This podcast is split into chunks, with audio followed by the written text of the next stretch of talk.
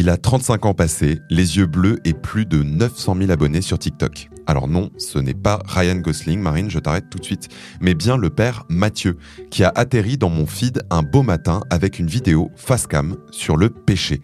Est-ce que de faire tac-tac avant le mariage, c'est péché?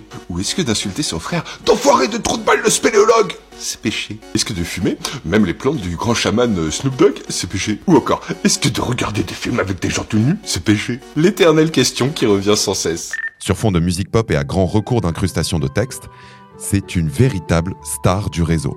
Il diffuse la bonne parole de Dieu auprès des jeunes et dans des vidéos pleines d'humour et sans tabou, où se mêlent commentaires bibliques, conseils pour réussir le carême et réponses aux questions de sa communauté. Des vidéos qui créent parfois la polémique, comme celle dans laquelle il affirme qu'être homosexuel n'est pas un péché et qui n'est pas passé inaperçu auprès du diocèse, preuve que l'Église suit de près ce qu'il se passe sur les réseaux sociaux. Controverse ou non, le Père Mathieu appartient à une toute nouvelle génération de prêtres influenceurs qui diffusent la parole de Dieu auprès des jeunes et plus largement d'un public connecté qui ne va pas forcément à la messe. Orange vous présente le mémo. Bonjour Marine. Bonjour Germain. Bienvenue à toutes et à tous dans le Mémo, le podcast qui décrypte pour vous l'actualité de la société numérique à travers les médias. Aujourd'hui, on fait le point sur les voies pas si impénétrables que ça de la foi sur Internet. Tu en parlais à l'instant, Germain, le Père Mathieu fait un tabac sur les réseaux sociaux et il n'est pas le seul à explorer les possibilités nouvelles offertes par Internet pour s'adresser aux fidèles. Que ce soit l'Église catholique, protestante, les communautés juives et musulmanes, toutes ont en commun d'avoir su prendre le virage du numérique. Nouveau terrain d'expression des pratiques religieuses aux formes parfois inattendues. Comment naît, s'exprime et se transforme la foi sur Internet? Alors tu veux dire qu'Internet serait devenu un nouvel espace pour toucher les fidèles avec des e-missionnaires et des prêches en ligne? Oui, c'est un peu ça. Un article du Guardian m'apprend d'ailleurs qu'aux États-Unis, les sermons dominicaux peuvent donner lieu à de véritables mises en scène, filmées et retransmises sur les réseaux. Par exemple, le pasteur d'Oklahoma, Michael Todd, est connu pour ses prêches très immersifs, comme celui où on le voit sur une scène remplie d'eau dans une barque et sous une pluie artificielle. Certaines de ces vidéos sont même devenues virale. De leur côté, les fidèles utilisent pas mal le chat pour réagir à ces contenus et parfois même envoyer des demandes de prière en direct. En bref, l'Église est devenue hybride. Elle mise sur Internet pour diffuser la bonne parole.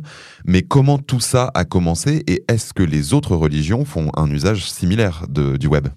Eh bien, selon Stephen O'Leary, un spécialiste américain des religions et de la communication, l'avènement d'Internet a été aussi révolutionnaire pour le développement et la diffusion des religions que l'invention de l'imprimerie. Et c'est un phénomène commun à l'ensemble des religions qui se sont toutes lancées à la conquête du ciel numérique. Pourquoi un tel engouement? Eh bien, en 2005, déjà, l'historienne américaine Rosalind Hackett expliquait dans un article de la revue Diogène qu'Internet offrait de nouvelles possibilités d'expérience spirituelle et religieuse, tout en permettant de personnaliser les pratiques et de les adapter à différents modes de vie.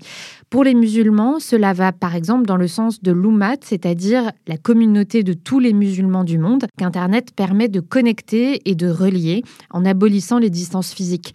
Avec même la mise en place en 2021 par l'Arabie saoudite d'une carte électronique obligatoire pour le pèlerinage à la Mecque, qui contient des données sur chaque pèlerin et leur permet d'accéder aux lieux saints, aux hébergements et aux transports. C'est ce que m'apprend un article d'Arab News. D'accord Marine, mais à part des informations sur les horaires de la prochaine célébration religieuse, qu'est-ce que les croyants viennent véritablement chercher sur Internet? En fait, un peu de tout, des informations pratiques, comme tu le disais, des réponses aux questions qu'ils se posent sur la religion, des moments d'échange aussi avec des gens qui partagent leur foi. En France, je lis dans un article de Famille chrétienne que le point de départ a été le lancement du site Notre-Dame du Web en 2000 pour chercher et trouver Dieu en toute chose. Depuis, on peut dire que l'utilisation d'Internet par les catholiques s'est franchement généralisé pour répondre aux aspirations des fidèles et les accompagner à chaque étape de leur vie, avec des applications comme Heaven, un Tinder à la sauce catholique, Click to Pray, lancé par le Vatican qui permet aux utilisateurs de partager des moments de prière, ou encore le site La Bible vivante qui fait découvrir aux enfants les personnages de l'Ancien et du Nouveau Testament. Alors pratique pendant le confinement quand tous les lieux de culte étaient fermés? C'est vrai qu'au cours de cet épisode inédit, Internet a permis aux communautés religieuses de garder le lien, y compris dans celles qui évitent normalement son utilisation. Un article de Reuters m'indique ainsi que le trafic en ligne a bondi de 40% pendant le premier confinement dans les quartiers juifs ultra-orthodoxes de Tel Aviv et que 53% de ces nouveaux usagers continueraient à utiliser Internet après la crise, alors que ces communautés sont habituellement très réticentes vis-à-vis -vis des nouvelles technologies. Ailleurs aussi, la pandémie a renforcé cet usage sans précédent du numérique pour vivre sa foi. Ouais, mais le pendant, c'est aussi un risque de repli communautaire et de contorsion du discours religieux en ligne. L'autre jour, j'écoutais notamment un podcast, Ma fille sous influence, produit par France Culture. Et dans cette série, on suit le parcours d'Emma, une jeune fille de 15 ans, née dans une famille athée et dont la vie bascule après une mauvaise rencontre sur les réseaux sociaux.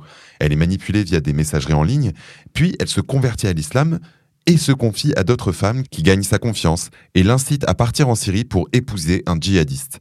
Entraînée dans une spirale, sa famille l'en sort in extremis. Elle a ce commentaire glaçant dans le podcast Une fois qu'ils vous tiennent, ils ne vous lâchent plus. Sur le même sujet de l'endoctrinement en ligne, je lis dans un article de l'Avis qu'une Instagrammeuse convertie au christianisme dans une église évangélique, Kim Glow, a relayé allègrement des théories conspirationnistes sur le vaccin contre la Covid-19 sur son compte. Dans une vidéo vue plus de 700 000 fois en quelques jours, elle explique même que cette découverte porte la marque de la bête, en référence au livre de l'Apocalypse.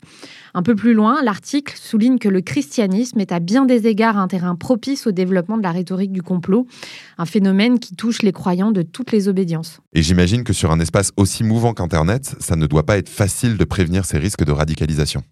Tout à fait. On peut quand même citer la création en 2017 par Facebook, Microsoft, Twitter et YouTube du Global Internet Forum to Counter Terrorism, dont la mission est d'empêcher terroristes et extrémistes d'exploiter les plateformes numériques. Et en Europe, le Digital Services Act, qui a été adopté le 20 janvier dernier afin de réguler Internet et d'en faire un espace plus sûr pour les utilisateurs. Après, sur les modalités d'application, c'est forcément complexe. Ouais, je vois. Internet a là encore ses limites et ses avantages qui dépendent surtout de l'usage que l'on en fait.